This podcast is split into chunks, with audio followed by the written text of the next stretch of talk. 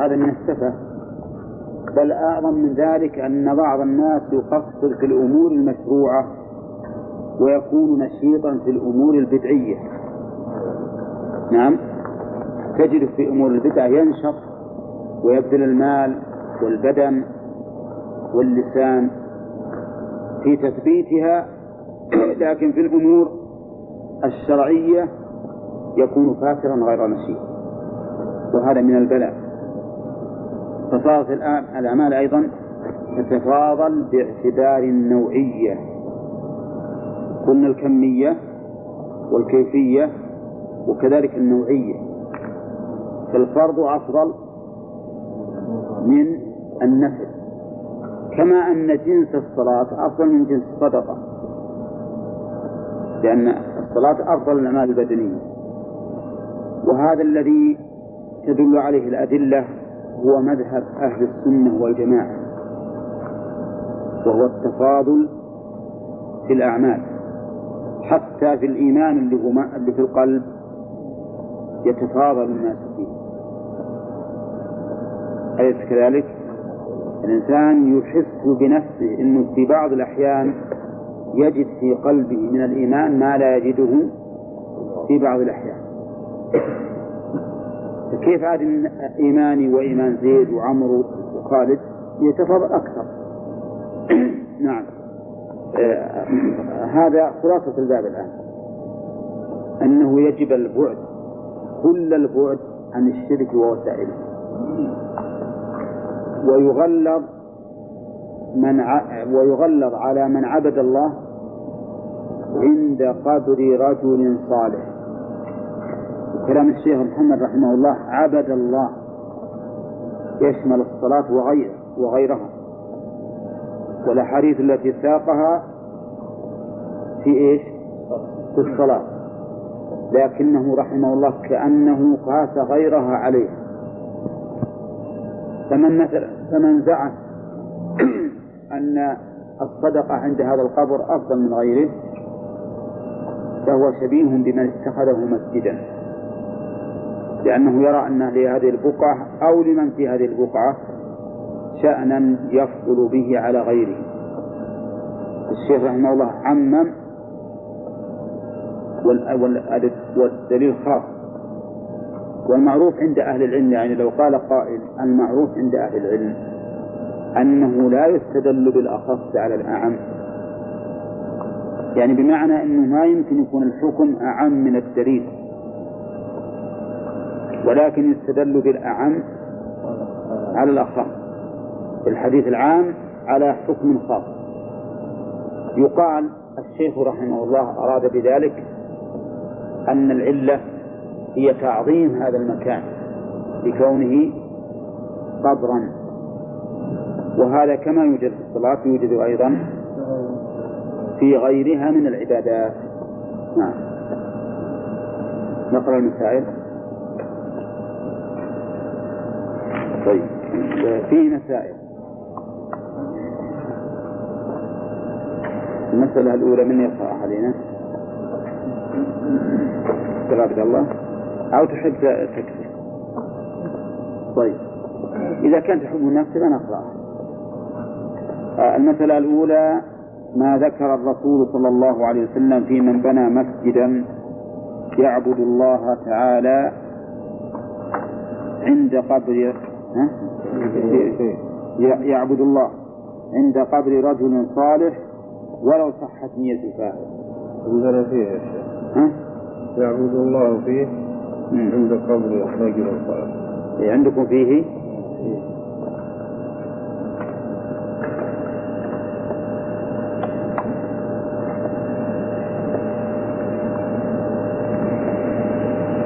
ما ذكره الرسول صلى الله عليه وسلم في من بنى مسجدا يعبد الله فيه عند قبر رجل صالح ولو صحت نية الفاعل منين ناخذه؟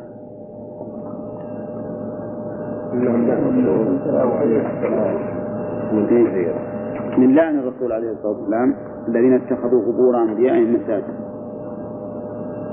وقوله ولو صحت نية الفاعل إن لو كان يعبد الله ولو كان يريد التقرب بالله في بناء هذا المسجد. اعتبارا بأي شيء؟ بما يؤول إليه الأمر وبالنتيجة السيئة التي تترتب على ذلك. وهذه النقطة نتدرج بها إلى نقطة أخرى. وهي التحذير من مشابهة المشركين وإن لم يقصد الإنسان المشابهة. وهذه قد تخفى على بعض الناس حيث يظن أن التشبه إنما يحرم إذا قصد التشبه والشرع إنما علق الحكم بإيش؟ بالتشبه يعني بأن يفعل ما يشبه فعلهم سواء قصد أو ما قصد ولهذا قال العلماء في مسألة التشبه وإن لم يقصد النية وإن لم ينوي ذلك الثانية؟ نعم. قاعدة أخرى نعم. إذا إذا إذا قلنا أسباب هذا التشبه نعم. نعم. لا لأن السبب الظاهر يمنع التشبه. السبب السبب الظاهر يمنع التشبه. فيحال على سبب الموجود. لكن لو قال أنا قائل أنا بيلبس هذا اللباس ولا قصد التشبه وهو من لباس الكفار. قلنا له هذا ما يجوز. لكن لو أنه عمل عمل يقتضي أن يلبس هذا اللباس لهذا العمل البين. فهذا يزول التشبه. شيخ نعم. قاعد الأعمال بالنيات ما تعارف لا ما تعارف لأن ما علق به العمل ثبت ما علق بالعمل ثبت له الحكم وإن لم ينوي الفاعل. مثل الأشياء المحرمة كالظهار مثلا والزنا والأشياء وما أشبهها. هذه ما تحتاج إلى نية. يعني معلقة بمجرد الفعل. النية تؤثر في الأعمال الصالحة تصححها وتؤثر أيضا في الأعمال التي لا يقدر عليها فيعطى أجرها. وما أشبه ذلك أما شيء علق الحكم به على مجرد صورته فلا حاجة إلى نية الصورة. الصورة هنا الثانية النهي عن التماثيل وغلظ الأمر في ذلك. من ناخذه؟ قوله؟ لا وصوروا فيه تلك الصور. وصوروا فيه تلك الصور. ولا سيما إذا كان إذا كانت هذه الصور معظمة عادة أو شرعا. معظمة عادة مثل الرؤساء والزعماء. أو شرعا مثل الأولياء والصالحين والأنبياء وما أشبه ذلك. فإن خطر هذا عظيم.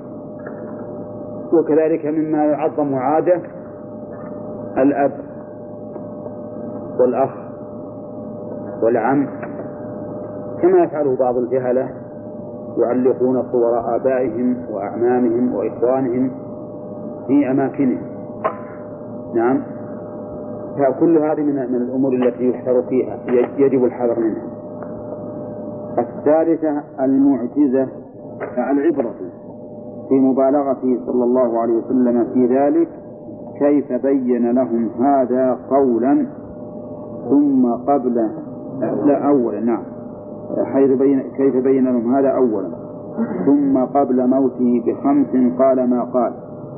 ثم لما كان في السياق لم يكتف بما تقدم. اللهم صل وسلم عليه. هذا مما يدل على حرص النبي عليه الصلاة والسلام على حماية جانب التوحيد. لأن التوحيد من أعظم الأمور. يعني المعاصي ولو ولو كبرت أهون من الشرك. حتى قال ابن مسعود رضي الله عنه لأن أحلف بالله كاذبا أحب إلي من أن أحلف بغيره صادقا. لماذا؟ لأن الحلف بغيره نوع من الشرك والحلف بالله كاذبا معصية إما من الكبائر أو من الصغائر. المهم أنها أهوى من الشرك أو من الشرك. فالشرك أمره عظيم جدا. ونحن والحقيقة نحذر إخواننا المسلمين مما هم عليه الآن من الانكباب العظيم على الدنيا. حتى غفلوا عما خلقوا له واشتغلوا بما خلق لهم عما خلقوا له الآن عامة الناس وش تجدهم مشتغلين بأي شيء؟ في الدنيا ما الذي بأفكارهم؟ الدنيا. قائمين وقاعدين ونائمين ومستيقظين. وهذا في الحقيقة نوع من الشرك لأنه يوجب الغفلة العظيمة عن الله عز وجل. ولهذا سمى سمى النبي عليه الصلاة والسلام هؤلاء سماهم عبيدا لما تعبدوا له. فقال تعس عبد الدينار تعس عبد الدرهم تعس عبد الخميصة إلى آخره.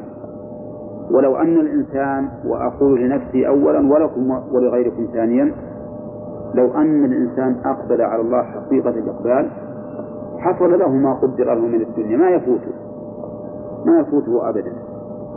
المهم أن الإنسان يقبل على الله في قلبه وجوارحه حتى يكون أكبر همه الوصول إلى الله سبحانه وتعالى وإلى رضاه وإلى جنته لأنه خلق لذلك. أما أما الدنيا فهي وسيلة وليست غاية وتعس من جعلها غاية في الواقع. كيف تجعلها غاية وأنت لا تدري مقامك فيها؟ وكيف تجعلها غاية وهي سرورها مصحوب بالأحسان وكما قال الشاعر يوم علينا ويوم لنا ويوم نساء ويوم نسر لو أنك تأملت حالك حالك في الدنيا لوجدت هذا هو الواقع. إلا من غ... من مات قلبه يمكن. يمكن تلك البهيمة دائما مسرور ولا همه إلا الأكل والشرب والشهوة وغير ذلك ولا يهتم بشيء. فالحاصل أننا نقول إن الرسول صلوات الله وسلامه عليه بعث لتحقيق عبادة الله. ولهذا كان حريصا على سد كل الأبواب التي تؤدي إلى الشرك. ولا تهاونوا بذلك. لا تقول نحن هذا ابنك. إيه إيه. يعني احرص عليه إنه ثم يسكن ولا في البيت؟ ثم يسكن هنا أو في أو, أو في بيت ها؟ اي إلا إذا جيت اقعد الإنسان ولا تشوش على الطلب. أقول إنه يجب على الإنسان أن يعتني بهذا الأمر. موضوع الشرك مهم ودقيق وخطير. قال عليه الصلاة قال الرسول صلى الله عليه وسلم ذكر هذا ثلاث مرات. أولا في, في سائر حياته. وثانيا قبل أن يموت بخمس وثالثا وهو في السياق عليه الصلاة والسلام. الرابعة نهي صلى الله عليه وسلم عن فعله عند قبره قبل أن يوجد القبر. من يؤخذ. ألا فلا تتخذوا القبور مساجد فإن قبره داخل في ذلك بلا شك. نعم. فهو نهي عن اتخاذ القبور مساجد وأول ما يدخل فيه قبر النبي صلى الله عليه وسلم. الخامسة أنه من سنن اليهود والنصارى في قبور أنبيائهم.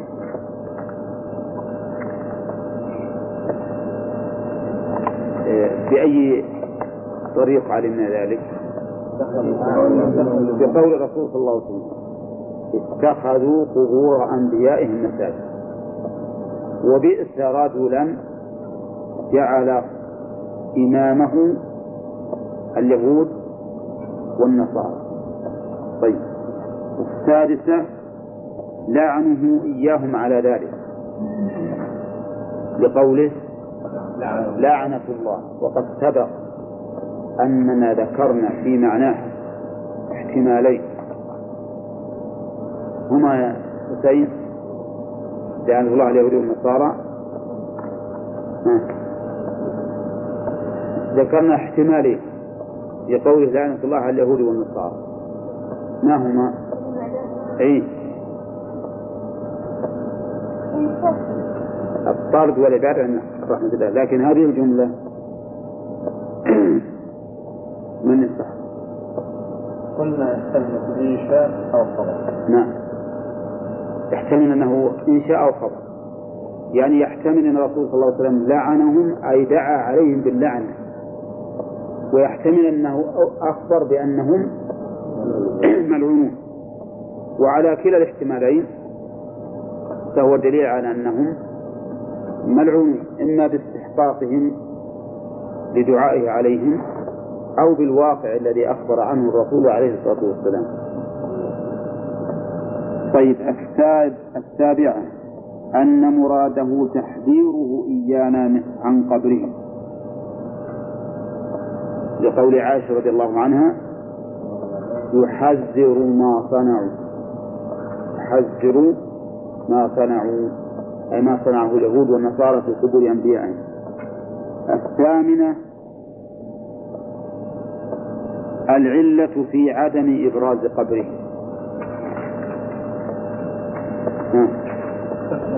لقولها ولولا ذلك أبرز قبره غير أنه خشي أن يتخذ مسجدا. وقد سبق لنا أن هناك علة أخرى وهي أنه أخبر أنه ما من نبي يموت إلا دفن حيث يموت. فهذه علة أخرى وقلنا إنه لا يمنع أن يكون للحكم علتان. لا يمنع أن يكون للحكم علتان كما لا لا يمنع لا يمتنع أن يكون للحكم علتان كما لا يمتنع أن يكون للعلة حكم حكمين. نعم. التاسعة في معنى اتخاذها مسجدا. ذكرنا أن لها كم؟ لا المعنى العام ليس من هذا. معنيين. المعنى الأول بناء المساجد عليها والمعنى الثاني اتخاذها مكانا للصلاة. تقصد ويصلى عنده. نعم. بل إن من من صلى عندها وإن لم يتخذها مكان للصلاة يعني ولو مرة واحدة فقد اتخذها مسجدا بالمعنى إيش؟ بالمعنى العام. يعني لو صليت بدون أن تتخذها وتأتي لها كل وقت فقد اتخذتها مسجدا بالمعنى العام. مسجدا. آه تاسعة. في معنى اتخاذها مسجدا. العاشرة أنه قرن بين من اتخذها مسجدا وبين من تقوم عليهم الساعة فذكر الذريعة إلى الشرك قبل وقوعه. بعد مع خاتمته. وش معنى الكلام هذا؟ معناه أن الرسول عليه الصلاة والسلام ذكر التحذير من الشرك. قبل أن يقع وذكر أيضا آه، أنه ذكر خاتمته وش خاتمته؟ إنه من تقوم عليهم الساعة وهم أحياء. الذين تقوم عليهم الساعة وهم أحياء هؤلاء كفار والذين يتخذون قبور مساجد هؤلاء فعلوا أسباب الشرك والكفر. ذكره في خطبته قبل موته بخمس. الرد على الطائفتين اللتين هما أسر أهل البدع بل أخرجهم بعض أهل العلم من الثنتين والسبعين فرقة وهم الرافضة والجهمية.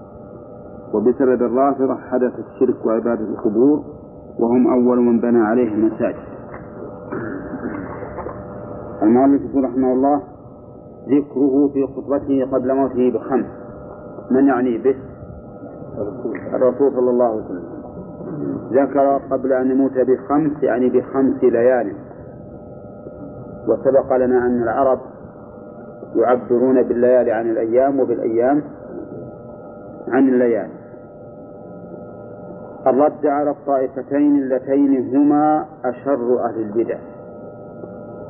الطائفتين اللتين هما أشر يقال أشر ويقال شر كما يقال خير ويقال أخير لكن الأكثر الأكثر شر بحذف الهمزة وذلك لكثرة استعمالها.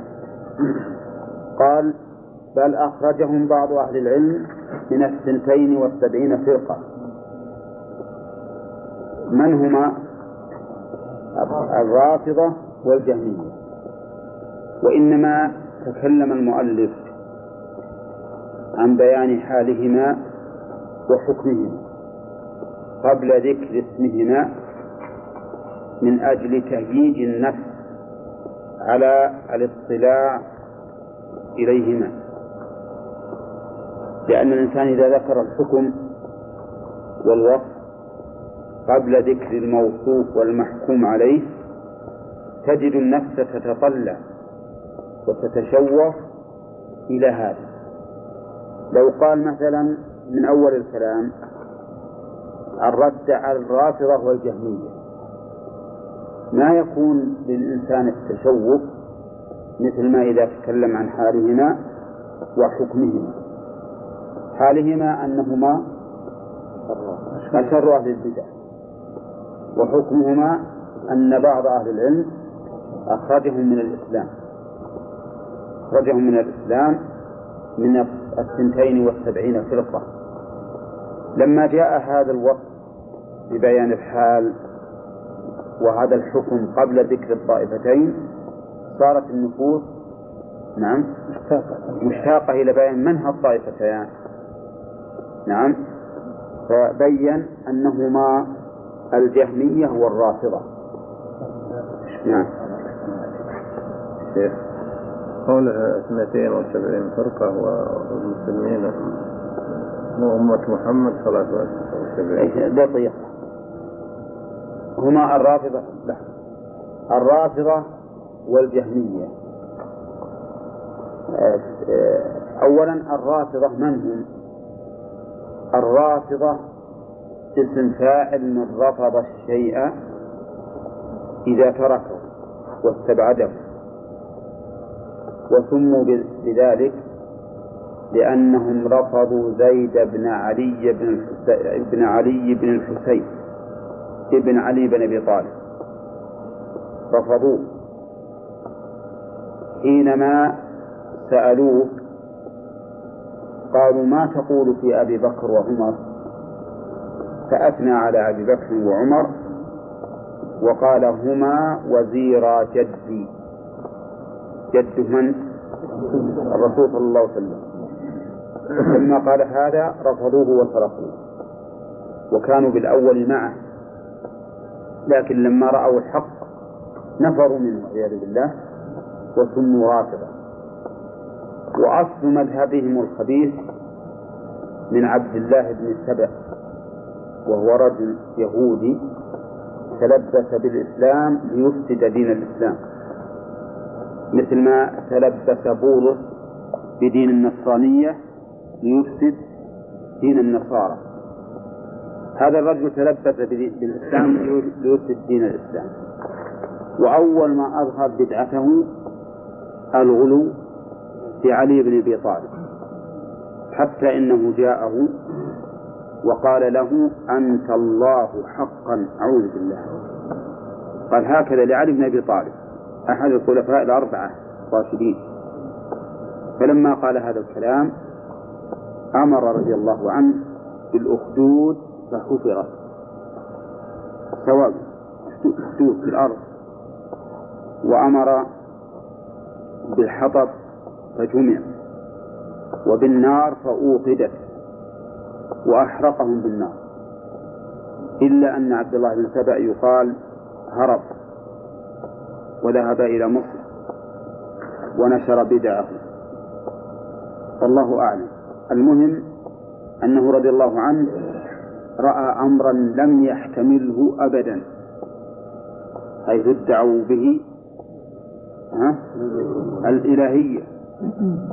فأحرقهم بالنار إحراقا. ثم بدأت هذه الفرقة الخبيثة تتكاثر وتنافق لأنها في الحقيقة شعارها النفاق. نعم شعارها النفاق. ولهذا هي من أخطر ما يكون على الإسلام لأنها تتظاهر بالإسلام والدعوة إليه وتقيم الشعائر الظاهرة في الإسلام كتحريم الخمور وما أشبه ذلك لكنها في الباطن على نقيض الإسلام. فالذين يرون أن أئمتهم آلهة تدبر الكون وأنها أفضل من الأولياء والأنبياء والملائكة وأنهم في مرتبة لا ينالها ملك مقرب ولا نبي مرسل. هؤلاء كيف يصح أن نقبل منهم دعوة الإسلام؟ فلذلك يقول شيخ الإسلام عنهم في كثير من كتبه قولا إذا اطلع عليه الإنسان عرف حاله يقول إنهم من أشد الناس ضررا على الإسلام وأنهم هجروا المساجد وعمروا المشاهد لأنهم لا يقومون صلاة الجماعة يقولون ما نصلي جماعة إلا خلف إمام معصوم ولا إمام معصوم الآن. وعمروا المشاهد لأنهم أول من بنى المشاهد على القبور كما قال الشيخ رحمه الله هنا. فهم والعياذ بالله من أشد الناس ضررا على المسلمين. ويكفيك من هذا أنهم ادعوا الألوهية في المخلوقين وأنهم رموا أفضل أتباع الرسل على الإطلاق بالنفاق. والعياذ بالله. قالوا إن أبا بكر وعمر ماتا على النفاق. وأنهما مثل عبد الله بن أبي وأشباهه والعياذ بالله. قتلهم الله. هؤلاء كيف نقول إنهم من المسلمين؟ وقوله إن أما الجهمية فإنهم أتباع جهم بن صفوان. الجهم بن صفوان هذا رجل ادعى أول ما أول بدعته أول بدعته أنه أنكر صفات الله. وقال إن الله لم يتخذ إبراهيم خليلا ولم يكلم موسى تكليما. فأنكر المحبة وأنكر الكلام. ثم بدأت هذه البدعة تنتشر وتتسع واعتنقها طوائف غير الجهمية. اعتنقها المعتزلة واعتنقها متأخر الرافضة. لأن الرافضة كانوا بالأول مشبهة. كانوا بالأول مشبهة ولهذا قال أهل العلم أول من عرف بالتشبيه هشام بن الحكم الرافض. ثم تحولوا من التشبيه إلى التعطيل وصاروا ينكرون الصفات. فالجهمية هم أول من ابتدع هذه البدعة الخبيثة وهي إنكار الصفات. هذا الرجل الجهم بن صفوان يقال إنه أخذ بدعته عن إبان بن إبان بن سمعان أو أبان بن سمعان وأن أبان أخذها عن طالوت وأن طالوت أخذها عن لبيد بن الأعصم اليهودي الساحر الذي سحر النبي عليه الصلاة والسلام. فتكون البدعة هذه أصلا من من اليهود. تعطيل الصفات. ثم إنه قيل إن الجهم بن صفوان نشأ في بلاد حران وفيها كثير من الصابئة وعباد الكواكب والفلاسفة فأخذ منهم أيضا بدعته. فصارت هذه مركبة من اليهودية والصابئة والمشركين. هذه البدعة الخبيثة. وانتشرت في الأمة الإسلامية. هؤلاء الجهمية معطلة في الصفات. ينكرون الصفات. وصار منهم طائفة ينكرون الأسماء. بالإضافة إلى إنكار الصفات. يقول ليس لله أسماء وليس لله صفات. وهذه الأسماء التي يضيفها الله عز وجل إلى نفسه هذه إضافات وليست حقيقة أو أنها أسماء لبعض مخلوقاته. فالسميع بمعنى الذي وضع السمع في غيره والبصير كذلك وعلى هلم جرة ومنهم من أنكر أن يكون الله متصفا بالإثبات أو بالعدم. قال ما يجوز نثبت الله صفة ولا ننفي عنه صفة. حتى قالوا لا يجوز أن نقول إنه موجود ولا إنه معدوم. نعم. لا نصبه بالوجود ولا بالعدم. لأننا إن قلنا موجود شبهناه بالموجودات. وإن قلنا معدوم شبهناه بالمعدومات. فنقول لا موجود ولا معدوم. فهنا كابروا المعقول وكذبوا المنقول المنقول. كذبوا المنقول وكابروا المعقول. هل يعقل أن شيئا لا يكون موجودا ولا معدوما؟ لأن تقابل الوجود والعدم من تقابل النقيضين اللذين لا يمكن وجود أحدهما لا يمكن ارتفاعهما ولا وجود ولا اجتماعهما. لا يمكن ارتفاعهما ولا اجتماعهما. بل لا بد أن يوجد أحدهما. هؤلاء الجهمية مذهبهم في الصفات تعطيل المحض. مذهبهم في القضاء والقدر الجبر. يقولون إن الإنسان مجبر على عمله. مجبر على عمله. مذهبهم في أسماء الإيمان والدين الإرجاء. الإرجاء. يقولون إن الإيمان مجرد اعتراف الإنسان بالخالق. نعم. على الوصف اللي هم يقولون عنه خالق مسلوب عن الصفات وأن الأقوال والأعمال لا دخل لها في الإيمان. وأن الإيمان لا يزيد ولا ينقص. من هذه الأمور الثلاثة قالوا إن أفسق عباد الله وأعدل عباد الله في الإيمان سواء. نعم.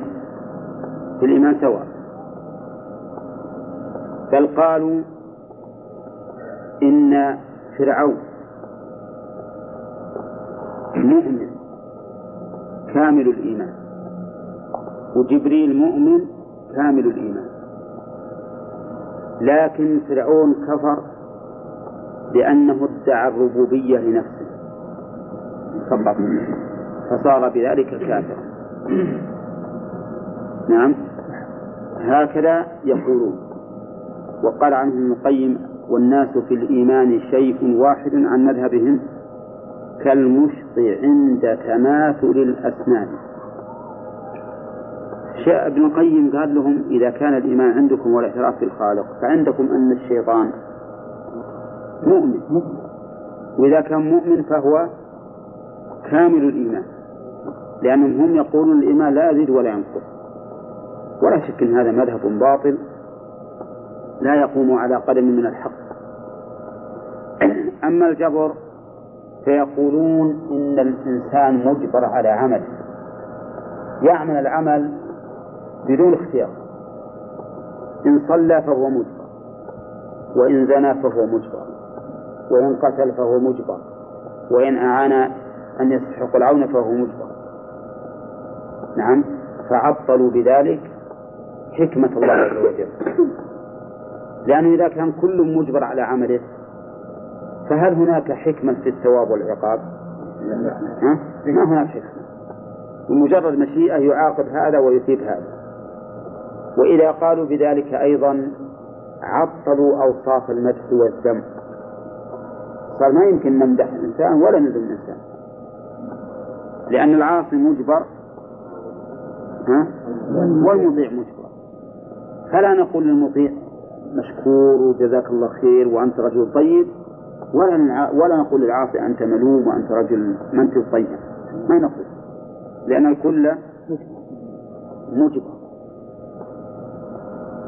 قالوا لهم إذا قلتم هكذا أثبتم أن الله أظلم الظالمين. أعوذ بالله. لأنه كيف أنه يعاقب العاصي وهو مجبر؟ على معصية. هذه تفسير ويثيب الطائع وهو مجبر على طاعته ما يقدر يتخلص. هذا ظلم. نعم. أعطى من لا يستحق ومنع من يستحق. هذا ظلم. قالوا لا الظلم تصرف المالك في غير ملكه. أما هذا تصرف في ملكه هل كل ملكه؟ سوي الذي نعم. وهذا لا شك أنه باطل. لأن المالك إذا كان متصفا بصفات الكمال انتفى عنه باتصاف بصفات الكمال جميع أنواع الظلم. ولهذا قال الله عن نفسه ومن يعمل من الصالحات وهو مؤمن فلا يخاف ظلما ولا هضما. فمذهب الجهمية من أخبث المذاهب بل إن لم نقل أخبث المذاهب. ولكن أخبث منه مذهب الرافضة. حتى قال شيخ الإسلام إن جميع البدع أصلها الرفض. أصل البدع كله من الرافضة. فهم أصل البلية أصل بلية الإسلام. نعم. ولهذا يقول أخرجهم بعض أهل العلم من الثنتين ولعل الصواب من الثلاث والسبعين فرقة. أو أن الصواب أخرجهم إلى الثنتين والسبعين. يعني أخرجهم من الثالثة. لأن المعروف أن هذه الأمة تفترق. نعم. على ثلاث وسبعين فرقة. كلها في النار إلا واحدة. نعم. إذا يقول المؤلف رحمه الله إن هاتان الطائفتان من أهل البدع هم شر طوائف أهل البدع. شر الطوائف وصدق رحمه الله. لو تأملت ما وجدت إلا البلاء من خرج منه. خرج منهم. الجهم بن صفوان من الذي قتله؟ خالد بن عبد الله القصري رحمه الله. لا الجعد آه، الجعد قتله سلم بن أحوس سلم بن أحوس صاحب شرطة نصر بن سيار. قتله لأنه آه، أظهر هذا المذهب ونشره. وأنا قلت قبل قليل إن الجهم أخذه عن أبان بن سمعان والصواب الجعد الذي أخذه. أنا ذهب وهمي إلى الجعد. الجعد هو شيخ شيخ الجهم لأن الجهم أخذه عن الجعد. والجعد هو الذي نفى صفتين المحبة والتكليف ثم الجهم وسع المذهب وسع المذهب وانتشر المذهب من قبله.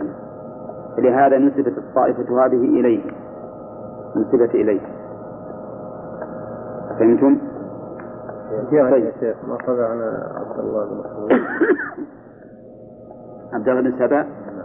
يمكن أخذ عنه لكن المعروف أنه أخذه عن أبان بن سمعان عن طالوت عن لبيد بن العاص نعم.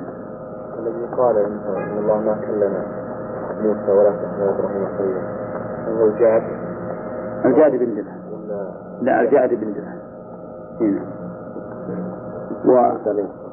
ويقول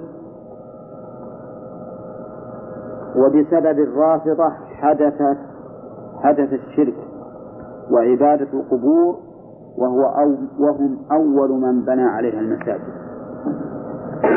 بسببهم حدث الشرك وعبادة القبور.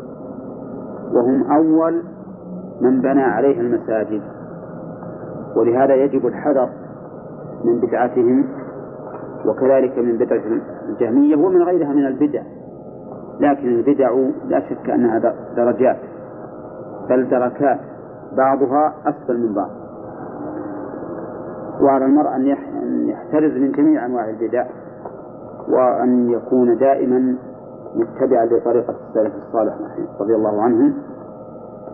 في هذا الباب وفي غيره. وجه الرد نعم. وجه الرد الجهمية أي نعم. لأنه قال إن الله اتخذني خليلا كما اتخذ إبراهيم خليلا وهم لا يقولون بذلك. وكذلك أيضا من جهة البناء على القبر والرافضة هم الذين بنوا على القبور. الثانية عشرة. نعم. ليس قوله يعني إن اشرار الخصم تقوم عليهم الساعة وهم أحياء. نعم. لا يعرفون الله. نعم. كما قال الله الله والجهمية السلف. نعم وش أوكي. الجهمية السلف استغفر الله. نعم. كأنهم أنكروا الله. ومن تقوم عليه الساعة يقولون لا يعرفون الله. نعم. يكون لما يكون وجه لأنه يشمل حتى غير الجهمية حتى من لا ينتسب إلى هذا الجهم ممن ينكر وجود الله هذا وهو أعم. الثانية عشرة ما بلي به صلى الله عليه وسلم من شدة النزع. يعني منين نعته؟ رفق يطرح خميصة له على وجهه فإذا اغتم بها كشفها. هذا دليل على أنه لحقه من النزع شدة. وهكذا كان عليه الصلاة والسلام يمرض ويوعك كما يوعك الرجلان من الناس. وذلك من حكمة الله عز وجل. فهو عليه الصلاة والسلام شدد عليه البلاء في مقابلة دعوته. وأوذي إيذاء عظيما وكذلك أيضا فيما تصيبه من الأمراض يضاعف عليه. والحكمة من ذلك لأجل أن ينال أعلى درجات الصبر. أعلى درجات الصبر عليه الصلاة والسلام. فإنه كل ما ابتلى الإنسان بالشيء وصبر كان ذلك أرفع لدرجته والصبر كما تعلمون درجة عالية. لا تنال هذه الدرجة. إلا بوجود أسبابها. الإنسان المعافى من له الصبر؟ وش يصبر عليه؟ نعم. لا بد من ابتلاء. ابتلاء يبتلي الله العبد به حتى ينال بذلك درجة الصابرين. يصبر ويحتسب فينال بذلك درجة الصابرين. نعم. الثالثة عشرة ما ما أكرم به من الخلة. ما أكرم به النبي عليه الصلاة والسلام من الخلة الدليل. قوله إن الله اتخذني خليلا كما اتخذ إبراهيم خليلا. فهذه لا شك أنها كرامة عظيمة لأننا لا نعلم أن أحدا نال هذه المرتبة إلا رسول الله صلى الله عليه وسلم وإبراهيم. وبهذا كما نبهتكم قبلها قبل. يتبين لنا خطأ من يقولون إبراهيم الخليل ومحمد الحبيب. فإن هذا تنقص في حق الرسول صلى الله عليه وسلم. ليس هذا من باب التكميل بل, باب بل من باب التنقيص. لأن الخلة أعلى من المحبة. فإذا قالوا محمد حبيب وإبراهيم خليل جعلوا مرتبة إبراهيم أعلى من مرتبة النبي صلى الله عليه وسلم. وهذا أمر لا يتفطن له هؤلاء الجهلة نعم. و والكلة بالضم ولا بالكسر؟ بالضم. بالضم. قال الله تعالى لا بيع فيه ولا خلة الرابعة عشرة؟ لا. لا. بهذا المعنى ما ورد. لكن من الاختلال يمكن ترى. فعله من الاختلال. الرابعة عشرة التصريح بأنها أعلى من المحبة. تصريح.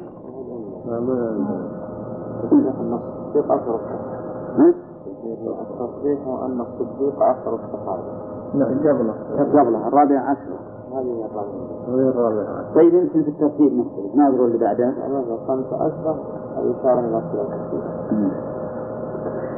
نعم. التصريح بأنها أعلى من المحبة. من أين يؤخذ؟ ما صرح ما صرح إيه ما في هو التصريح.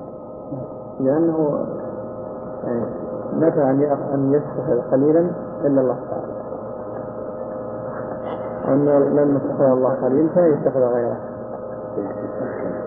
لا نبي أوضح من هذا.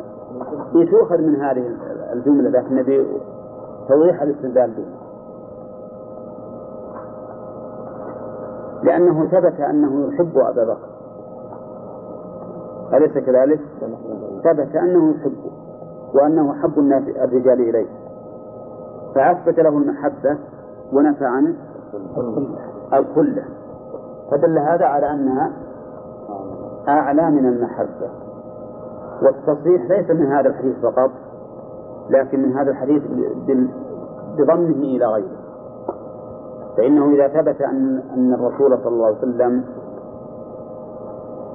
صرح بأن أبا بكر حبيب إليه وأنه أحب الرجال إليه ثم قال هنا لو كنت متخذا خليلا لاتخذت أبا بكر دل على أن الكلة أعلى من المحبة.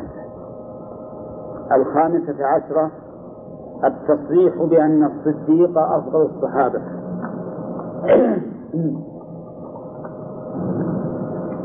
في تصريح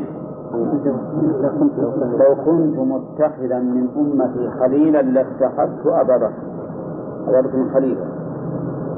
لو كان غيره أرفع منه لكان أحق بذلك. لو كان غير أبو بكر أرفع منه قدرا عند الرسول عليه الصلاة والسلام لكان أحق بذلك. نعم. ومن المسائل الهامة في هذا أن الأفضلية بال- بالإيمان والعمل الصالح فوق الأفضلية بالنسب. لأننا لو راعينا النسب في ذلك لكان علي بن أبي طالب رضي الله عنه وحمزة بن بن عبد المطلب أحق من أبي بكر. ولكن الإيمان والعمل الصالح فوق هذا كله فوق هذا كله. ومن ثم قدم أبو بكر رضي الله عنه على علي بن أبي طالب وغيره من آل النبي صلى الله عليه وسلم. السادسة عشرة الإشارة إلى خلافته. ما قال هنا التفصيل؟ قال الإشارة إلى خلافته. من الأحاديث والآثار. في أن الغلو في قبور الصالحين. الغلو بمعنى مجاوزة الحد في قبورهم لأن القبور لها حق علينا و من وجهين الوجه الأول أن لا نفرط فيما يجب لها. في الإهانة والجلوس عليها وما أشبه ذلك. والوجه الثاني أن لا نغلو فيها حتى نجاوز الحد. وفي صحيح مسلم أن أبا أن علي بن أبي طالب قال لأبي الهياج الأسدي لأبي الهياج الأسدي ألا أبعثك على ما بعثني عليه رسول الله صلى الله عليه وسلم ألا تدع صورة إلا طمستها ولا قبرا مشرفا إلا سويت. القبر المشرف الذي يتبين عن سائر القبور لا بد يسوى في القبور. لماذا؟ لئلا يظن أن هناك خصيصة لصاحب هذا القبر ولو فيما يأتي من الزمن البعيد. فيكون ذلك وسيلة إلى الغلو فيه. وقول يصورها أوثانا الوثن الأوثان جمع وثن. والوثن ما نصب للعبادة. كل ما نصب للعبادة فإنه وثن. ويقال له أيضا صنم. ولكن ظاهر كلام المؤلف أن كل ما يعبد يسمى وثنا وإن لم يكن على تمثال نصب لأن القبور قد لا يكون لها تمثال ينصب على القبر فيعبد. روى مالك في الموطأ أن رسول الله صلى الله عليه وسلم قال اللهم لا تجعل قبري وثنا يعبد. اشتد غضب الله على قوم اتخذوا قبور أنبيائهم مساجد. مالك هو ابن أنس الإمام المشهور أحد الأئمة الأربعة. وكتابه الموطأ أيضا مشهور وهو من أصح الكتب. لأنه رحمه الله تحرى فيه صحة السند ولقربه أيضا وعلو سنده. هو يعتبر عالي السند لأنه من شيوخ البخاري فهو أرفع منه وأقرب إلى الرسول صلى الله عليه وسلم. فيكون سنده عاليا وكلما كان السند أعلى كان إلى الصحة أقرب. وهو مشهور وفيه مع الأحاديث المرفوعة آثار عن الصحابة. وفيه أيضا كلام وبحث ومناقشة للإمام مالك نفسه رحمه الله. وقد شرحه كثير من أهل العلم ومن أوسع شروحه وأحسنها من لا من حيث الرواية ولا من حيث الدراية التمهيد لابن عبد البر. وهو الآن والحمد لله تيسر طبعه. نعم. وفيه علم كثير هذا الكتاب عن التمهيد أن رسول الله قال اللهم لا تجعل قبري وثنا يعبد ها؟ اي نعم هذا مرسل عن عطاء بن يسار عن النبي عليه الصلاة والسلام وظاهر كلام المؤلف أنه متصل ها؟ ها؟ لا ما من طريق مالك ها؟ اي من غير طريق مالك وظاهر كلام المؤلف رحمه الله أنه متصل لأنه إذا قيل روى البخاري في صحيحه أو روى مالك في الموطأ أو ما أشبه ذلك فإنه لا يعرف مثل هذا التعبير إلا إذا كان الحديث متصلا من طريق هذا الراوي ولعل في النسخة سبطا لعل فيه سبطا ما بينه الكاتب قال أن اللهم لا تجعل قبري وثنا اللهم أصلها يا الله. فحذفت ياء النداء يا غانم. لماذا؟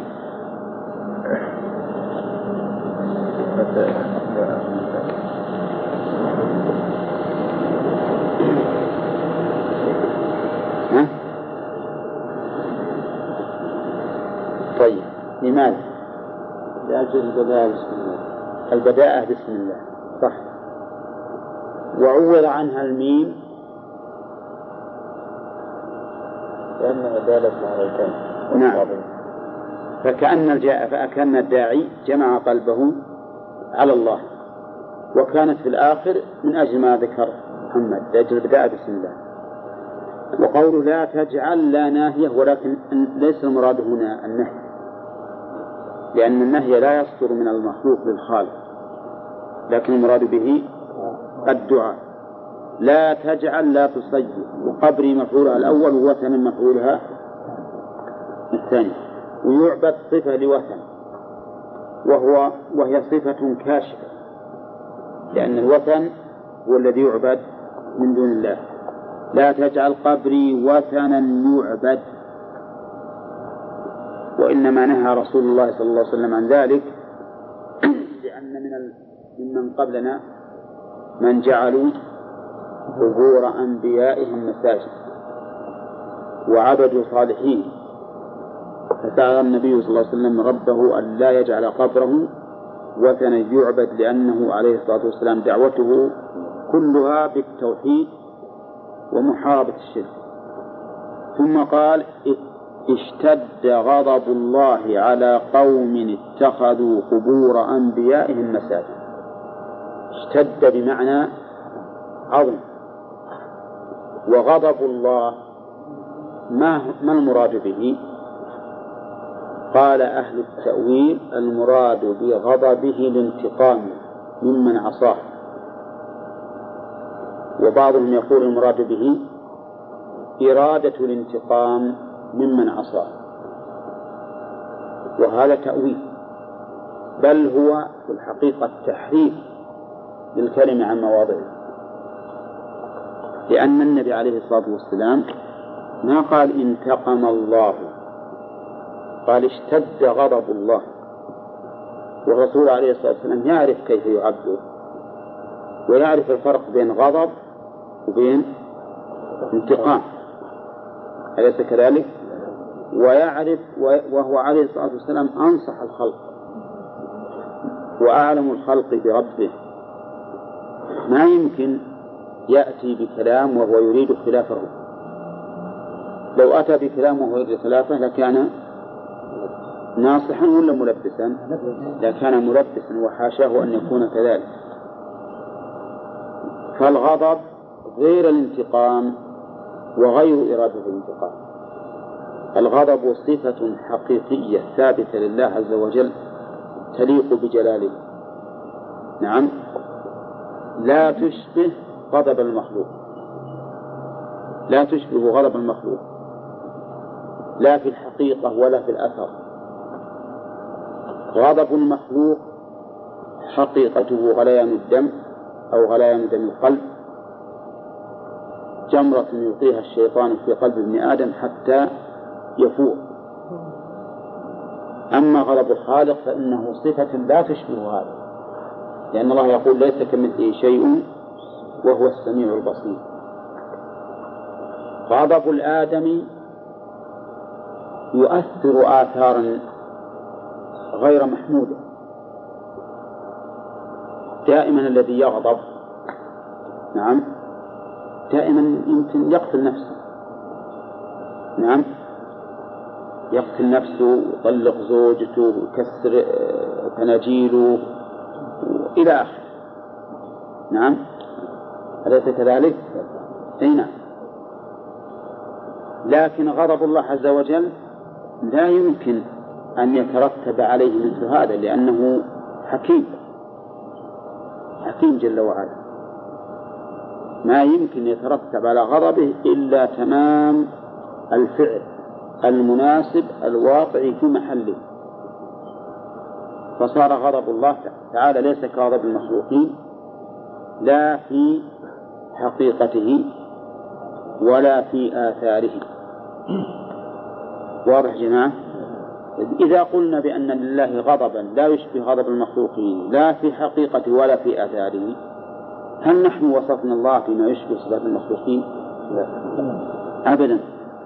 بل وصفنا الله بصفة تدل على القوة لأن الغضب يدل على قدرة الغاضب على الانتقام. ولهذا إذا ضربك أبوك تغضب عليه؟ ها؟ ما تغضب عليه. تزعل منه صحيح لكن ما تغضب عليه. لكن لو أن ولدك يسيء تغضب عليه ولا لا؟ تغضب عليه لأنك تحس بأنك قادر على الانتقام منه. لكن أبوك ما تقدر. واضح؟ فالغضب يدل على قوة وقدرة في الغاضب. يستطيع أن ينفذ ما أراد فهو صفة كمال وليس صفة نقص. وإن كان قد يترتب عليه نقص بالنسبة للمخلوق أما بالنسبة للخالق فلا يترتب عليه نقص أبدا. ويدلك على بطلان تأويل الغضب بالانتقام قوله تعالى فلما آسفونا انتقمنا منه. فلما آسفونا وش معنى آسفونا؟ أغضبونا. انتقمنا منهم. فجعل الانتقام هو الغضب ولا غيره؟ غير الغضب. أثرا من من من الغضب. لما آسفونا انتقمنا فدل هذا على بطلان تفسير الغضب بالانتقام وهو أمر قد بيناه لكم في شرحنا على العقيدة السفارينية وقلنا إن كل من حرف نصوص الصفات عن حقيقتها وعما أراد الله بها ورسوله فإنه لا بد أن يقع في زلة وفي مهلكة وأن الواجب علينا أن نسلم لما جاء به الكتاب والسنة من صفات الله سبحانه وتعالى. وقول غضب الله على قوم اتخذوا قبور أنبيائهم مساجد أي جعلوها مساجد بكونهم ها وذكرنا فيما سبق أن اتخاذ القبور مساجد له وجهان. ها؟ إما بالصلاة عندها أو ببناء المساجد عليها. فالصلاة عند القبور من اتخاذها مساجد. كما أن البناء المساجد عليها من اتخاذها مساجد. قال اتخذوا قبور أنبياء مساجد ولابن جرير بسنده. عن سفيان عن منصور عن مجاهد. أفرأيتم اللات والعزى؟ نعم. سؤال الآن هل أجاب الله دعاء الرسول صلى الله عليه وسلم؟ أجاب دعاءه؟ ولم يكن قبره وثنا يعبد؟ نعم.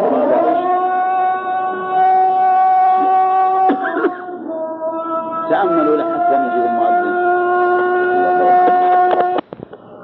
على هذا على هذه اللغة يصح أن محمد رسول الله. لأن إحنا لا نشك أن العوام اللي يقولون أشهد أن محمد رسول الله لا نشك أنهم يريدون الخبر. يريدون الخبر ما في إشكال. بس أخطأوا في النطق. فما داموا يريدون الخبر وفيه لغة نقول هي إن شاء الله صحيحة. ومثله الله أكبر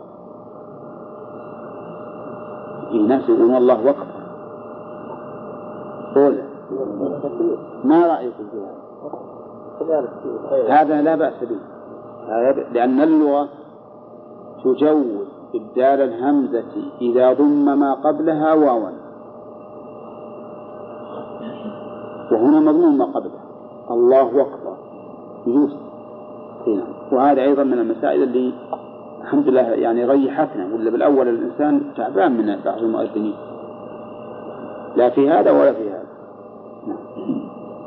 طيب أجيب عن السؤال هل أجاب الله سبحانه وتعالى دعاء النبي صلى الله عليه وسلم فلم يجعل قبره وثنا يعبد أم أن حكمته اقتضت عدم الإجابة؟ لأنه ليس كل ما سأله الرسول عليه الصلاة والسلام يستجاب. قد تكون حكمة الله سبحانه وتعالى تأبى ذلك. ما رأيكم؟ ها؟ إيه.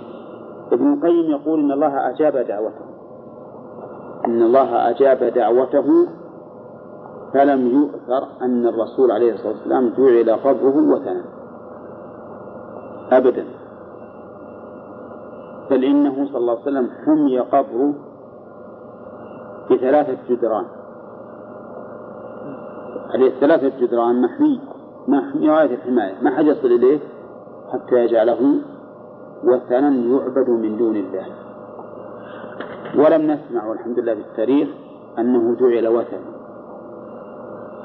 صحيح أن في ناس الآن يغلون فيه لكن ما وصل إلى أن يجعلوه وثنا وإنما قد يعبدون الرسول ولو في محل بعيد. بعض الناس اي نعم يتوجه يدعو الله. لا يبكي؟ يسأل الرسول ويبكون عجيب. يدعون إليه. إيه الطواف به ما ليس معناه أنهم جعلوه وثنا يعبد إنما الكلام الدعاء. هل يتوجهون إليه ويدعونه؟ نعم واحد نصح واحد كان يدعو أمامه كان يشكي. قال لما يجي عنده كمان كمان يسجد هذا اللي يقول اللهم إن كان هذا هو الحق من عندك فأمطر علينا حجاره من نعم. يعني إن كان هذا باطل بيعطيك أفضل منه. في رجل صالح عبده. ثم هذا الباب له صلة بما قبله. وهو أن الغلو في قبور الصالحين يصيرها أوثانا تعبد من دون الله.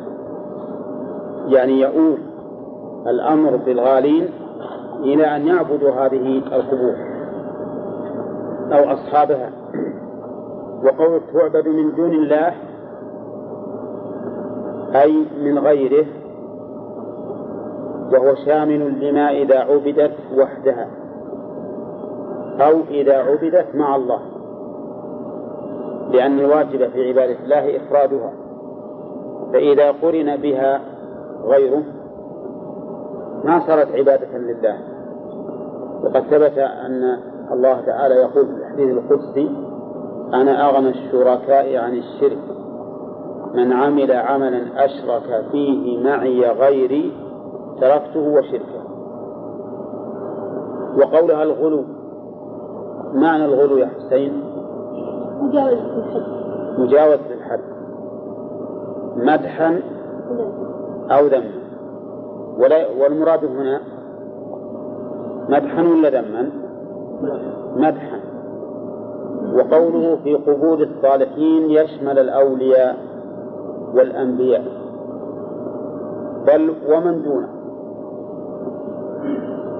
وقوله أوثانا جمع وثن.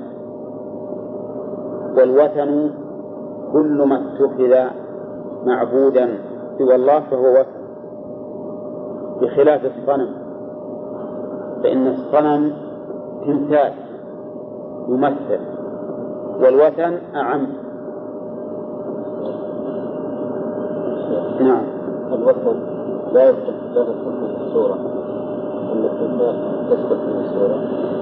التمثال هو هو الصنم. كل صنم فهو وثن. وليس كل وثن. صنم الصورة التي ترسم تدخل في قول الصنم ما تدخل لا لا ما تدخل الصنم ما عبد من دون الله على على شكل تمثال قال روى مالك في الموطأ. ها؟ إيه. قلنا عليه. طيب. أن النبي صلى الله عليه وسلم قال اللهم لا تجعل قبري وثنا يعبد. اشتد غضب الله على قوم اتخذوا قبور أنبيائهم مساجد. وهذا تقدم الكلام عليه سندا ومثلا ولكن لو علمت لناقشتكم فيه. والآن نناقشكم في هذا ما هي القرينة أو المناسبة بين الجملة الأولى في الحديث والثانية؟ غضب الله ثم قال اللهم لا تجعل قال اللهم لا تجعل قبري وثنا يعبد ثم قال اشتد غضب الله. المناسبة بين الجملتين صالح؟ أن العبادة أن قبر المصالح. هم؟ العبادة أن قبر المصالح. أو العبادة على القبر لا تجوز. فسأل الرسول صلى الله عليه وسلم ربه ألا يدع قبره السؤال الآن وجه المناسبة بين الجملة الأولى والثانية. لأن غضب الله. اللهم لا تجعل قبري وثنا يعبد اشتد غضب الله. لأن غضب الله اشتد على ما تتخذ قبور أنبياء سأل الرسول ربه لا يدع قبره مثلا ذكرناه. نعم. يقال إن خالد قبور الانبياء المساجد نعم. من يعني العباد اي وسيلة. وسيلة إلى إيمان. إلى عبادتهم اي نعم. هذا عندك؟ نقول مثل ما قال زيادة على قال في الجزء الأولى تعودا من المرغوب ثم حسنا اي لا لا هذا الفرق السبب لأن اتخاذ مساجد يؤدي إلى عبادته. نعم. قوله اشتد غضب الله. في الحديث إثبات الغضب لله. شيء. هل الغضب حقيقي؟ نعم ولا هو مجاز عن الانتقام؟ لا حقيقي ولكن لا يشبه غضب المخلوقين. إيه. حقيقي ولكن لا يشبه غضب المخلوقين. نعم. لا في حد ذاته ولا في آثاره نعم طيب يا مصطفى قولنا لا لا لا في حد ذاته نعم كيف؟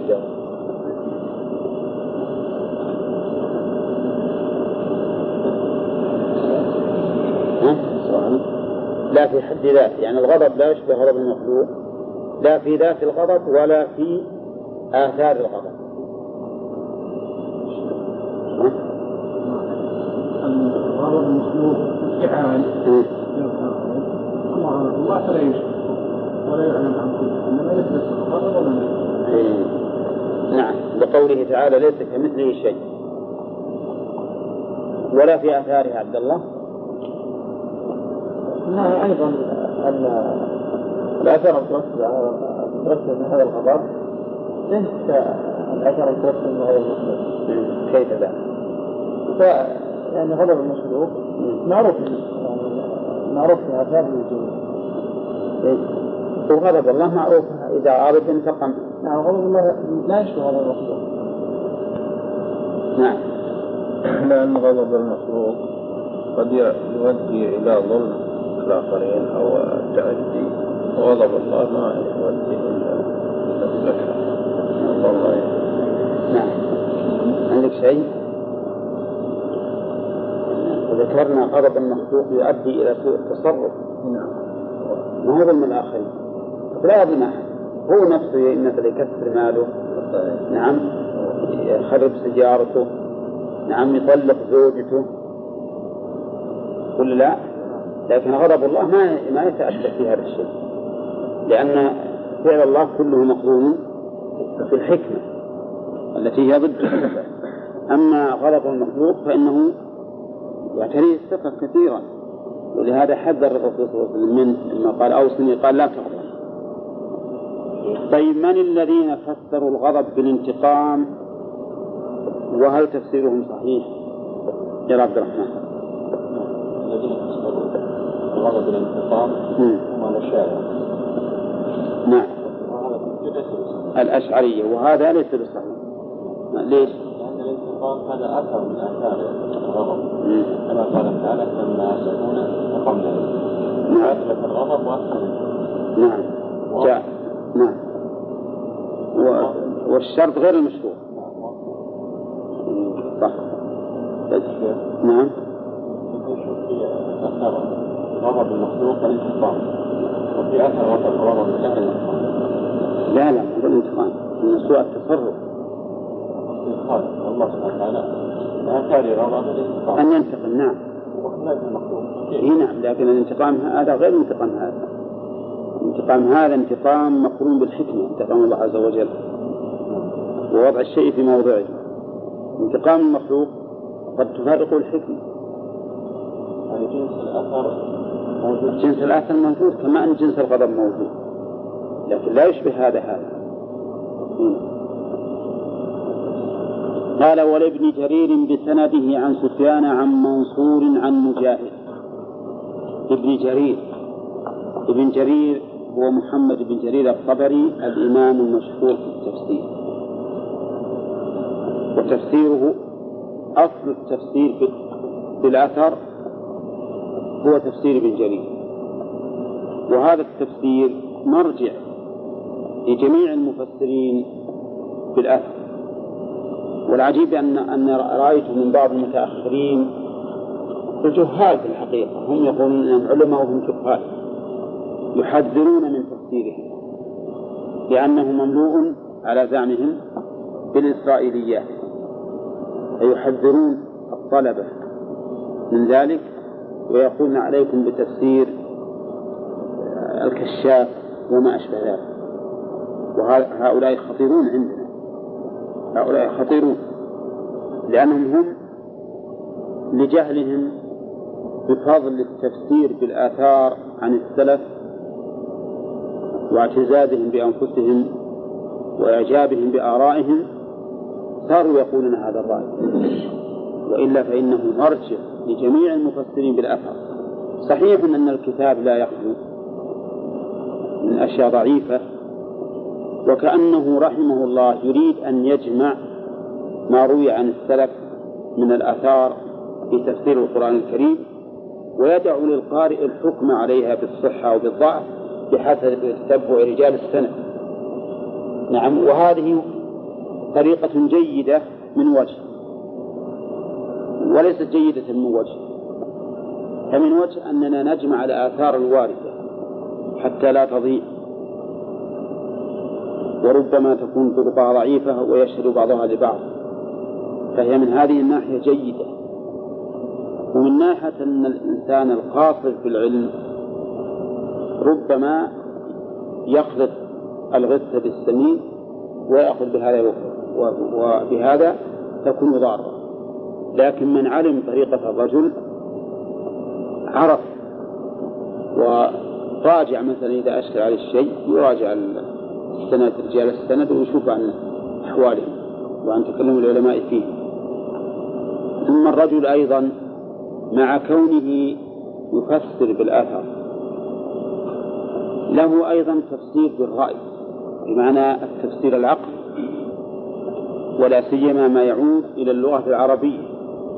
ولهذا دائما يرجح الآراء ويستدل عليها بالشواهد الواردة عن العرب وكذلك الشواهد الواردة في القرآن وهذا معروف لمن عرف هذا التفسير. إنما التفسير عمدة لكل المفسرين بالأثر أما هو من الناحية العلمية الفقهية فهو رجل مجتهد. لكنه رحمه الله سلك طريقة خالف غيره فيها بالنسبة للإجماع. فصار لا يعتبر خلاف الرجل والرجلين. وينقل الإجماع لو ثبت خلاف من رجل أو رجلين. ولا يبالي به. هذه طريقته وهذه طريقة في الحقيقة تؤخذ عليه. لأن الإجماع لا بد أن يكون من جميع أهل العلم المعتبرين به المعتبرين في الإجماع. إذ قد يكون الحق مع هذا الواحد المخالف. أليس كذلك؟ فكوننا ما نعتبر هذا فيه نظر. وعلى كل حال فهو رحمه الله آه، يقول المؤلف عنه إنه روى بسنده عن سفيان عن منصور عن مجاهد. سفيان عندنا من المشهورين بهذا الاسم رجلان. من هما؟ الثوري الثوري وابن عيينة أيهما؟ طيب بأي طريق نعرف أنه الثوري أو ابن عيينة آه ذكرنا أننا فيما سبق أن المبهم يمكن الوصول إلى تعيينه بمعرفة شيوخه وتلاميذه هنا يقول الشرح أن الظاهر أنه سفيان الثوري. عن مجاهد مجاهد بن جبر المكي أحد المشهورين بل هو إمام المفسرين من التابعين. إمام أهل التفسير من التابعين. لأنه رحمه الله يقول إنه عرض المصحف على عبد الله بن عباس رضي الله عنهما من فاتحته إلى خاتمته. فما تجاوز آية إلا وقف عندها يسأله عن تفسيرها. وابن عباس لا حاجة إلى أن نقول إنه إمام في التفسير. فهو إمام في التفسير وله فيه الكلام الكثير. نعم. فهو مجاهد يقول في تفسير قوله تعالى أفرأيتم اللات والعزى. أفرأيتم الهمزة هنا للاستفهام والمراد به التحقير والخطاب لعابدي هذه الأصنام. أفرأيتم أيها العابدون لهذه الأصنام؟ هذه الأصنام اللات والعزى إلى آخره. هذه الآية ذكرت بعد قوله تعالى لقد رأى من آيات ربه الكبرى لما ذكر الله سبحانه قصة المعراج لأن قصة الإسراء والمعراج ذكرت في القرآن الإسراء في أول سورة سبحان والمعراج في أول سورة النجم. لما ذكر الله ما حصل في هذا المعراج من الآيات العظيمة قال لقد رأى من آيات ربه الكبرى أفرأيتم اللات والعزى. ما نسبة هذه الأصنام بالنسبة لهذه الآيات العظيمة التي رآها النبي صلى الله عليه وسلم في تلك الليلة. قولها اللات قال كان يلت لهم السويق فمات فعكفوا على قبره. وهذا على قراءة اللات بالتشديد. اسم فاعل من لت يلت فهو لات. أما على قراءة التخفيف فوجهها أنها خففت لأنها خففت لتسهيل, لتسهيل الكلام. يعني حذف منها التضعيف تخفيفا. حذف منها التضعيف تخفيفا. وقد سبق أنهم قالوا إن اللات منين؟ من الإله. فعليه يكون هذا أصل الرجل يلت السويق للحاج. فلما مات عظموه وعكفوا على قبره ثم جعلوه إله. جعلوه إلها وجعلوا التسمية الأولى مقترنة بالتسمية الأخيرة. ليكون أصل من لف السويق ثم حولوه من ذلك إلى أن يشتقوا من إلى أن جعلوه من الإله.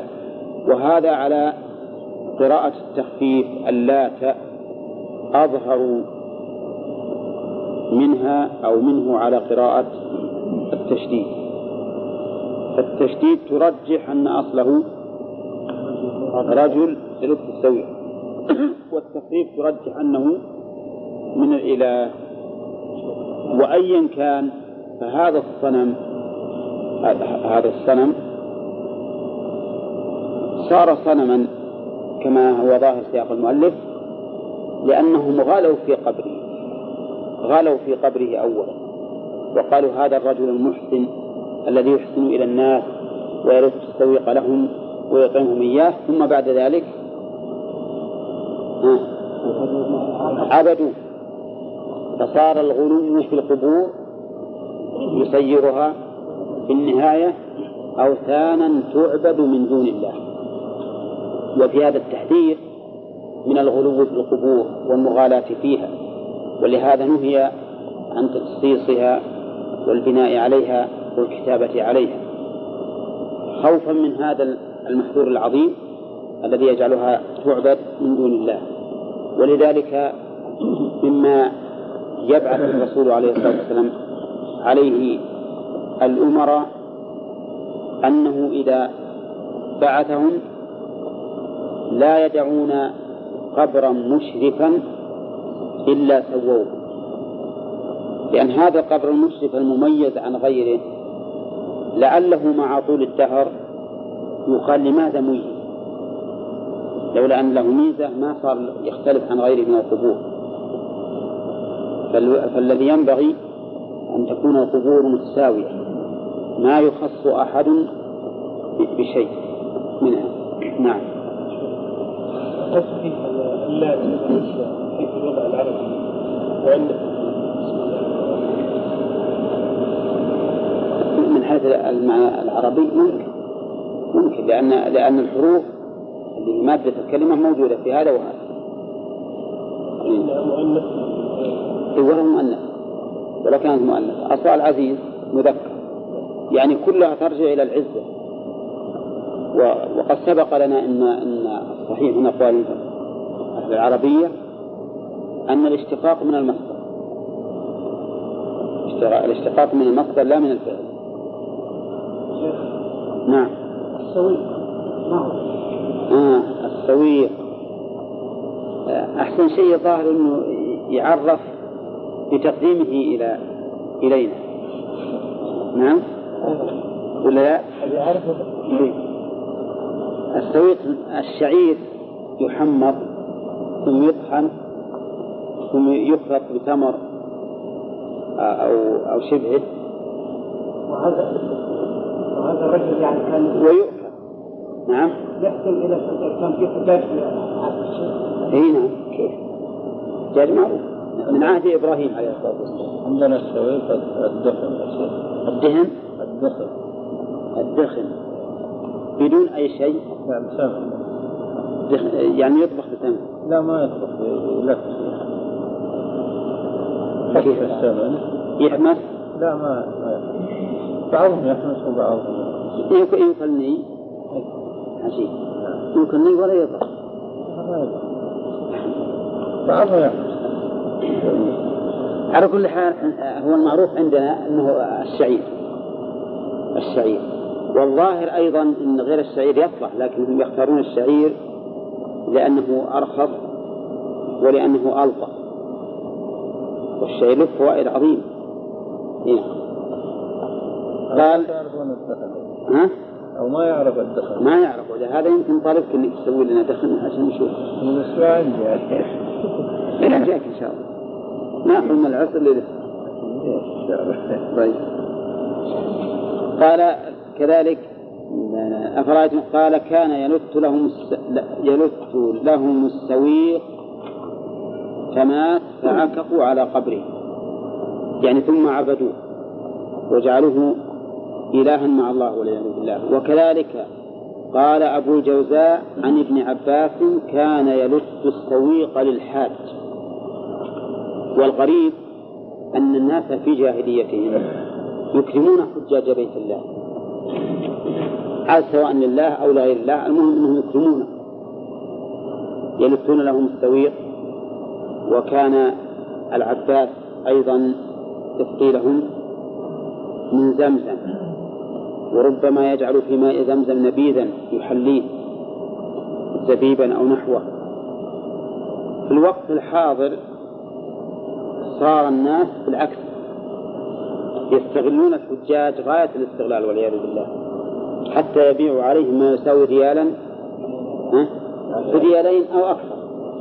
حسب ما يتيسر لهم والعياذ بالله. وهذا في الحقيقة خطأ عظيم.